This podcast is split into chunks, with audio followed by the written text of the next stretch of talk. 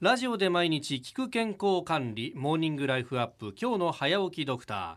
今週は東京都医師会理事で四谷にあります敬愛クリニック理事長の消化器内科医黒瀬岩尾さんをお迎えしてお酒との上手な付き合い方というテーマでお話を伺ってまいります。先生おはようございます。おはようございます。黒瀬です。よろしくお願いしますお酒のお話今すぐにでも私は聞きたいんですが その前にですね消化器内科という先生のご専門についても伺っていこうと思うんです、消化器ってなんかよく聞きますけど具体的にどういう臓器を指し示すんですか、はい、あの消化器ってたくさんの臓器でできてるんですけども、はい。はい。大きく分けますと、ええまず食べたものをうんうん。直接消化したり吸収したりするための消化管という場所と、はい、それを補助したりあるいは食べたものを栄養として蓄えるための臓器と2通り大きく分けられるんですね。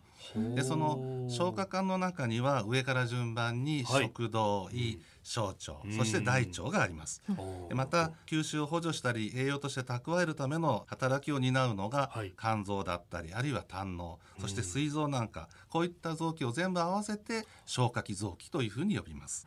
でこれ臓器いっぱいあるじゃないですか、はい。そうすると勉強することもいっぱいあるってことですか先生？そうですね。その臓器それぞれの仕組みですとか、うん。働きそして病気その治療法をはい。覚えていくのは非常に大変です。でもやっぱり人が生きていくためにこう幸せになるために大切な食べて、ええ。そしてそれを栄養にしていくっていう重要な臓器のことですからうん。覚えていくのは非常に楽しいですよ。でもこれ内科っていうことは手術って外科の方がやるはいわけですよね、はい。内科だとそうじゃないってことですか？そうですね。確かにお腹を大きく切ってする手術は内科では行いません。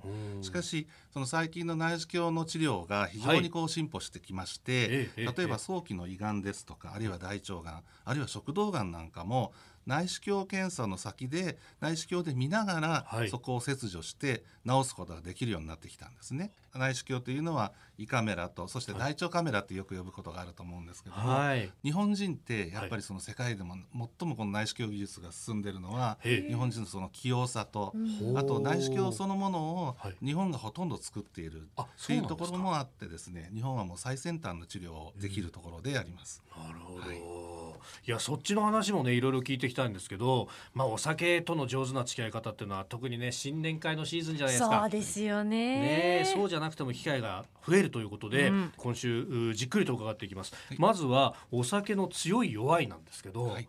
これって何で決まるんですか？やっぱり一つは体質ですね、はい。その体質はアルコールを分解する力によるんですね。うん。アルコールを分解するためには、はい。まずアルコールがアセトアルデヒドというまあ、比較的こう毒性の高い物質に変わります。はい。でそのアセトアルデヒドをさらにアセトアルデヒドを分解酵素によって酢酸に変えそれを炭酸ガスと、まあ、水に変えていくんですけれどもうん。このアセトアルデヒドが溜まりやすい方というのは、はい。体質的に決まっていて、ええ。そういう方はやはりお酒が弱いということになります。はまあ、体質っていう言葉がありましたけれど自分の両親がお酒弱いと自分も弱くなるそうですね。可能性としてはこれはもう遺伝子である程度決められているあそのものそうなんですすので、はい、ー。ですから100%ではないですけどもうん。可能性はあの高くなりますね。はあ。じゃあ例えばお母さんが強くてお父さんが弱いみたいなバラバラな組み合わせだとどうなりはい。そう、それもやはり強い弱いの遺伝子がそれぞれ組み合わせになりますので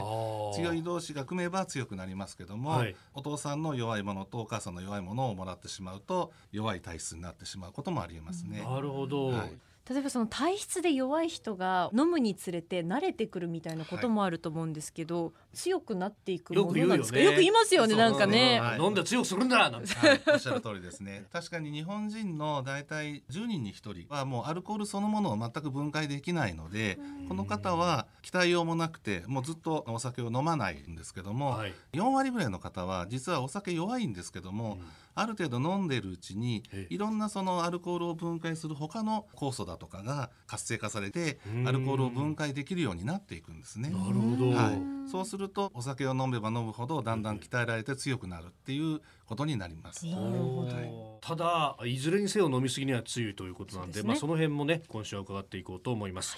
敬愛クリニック理事長黒瀬岩尾さんでした。先生明日もよろしくお願いします。ありがとうございました。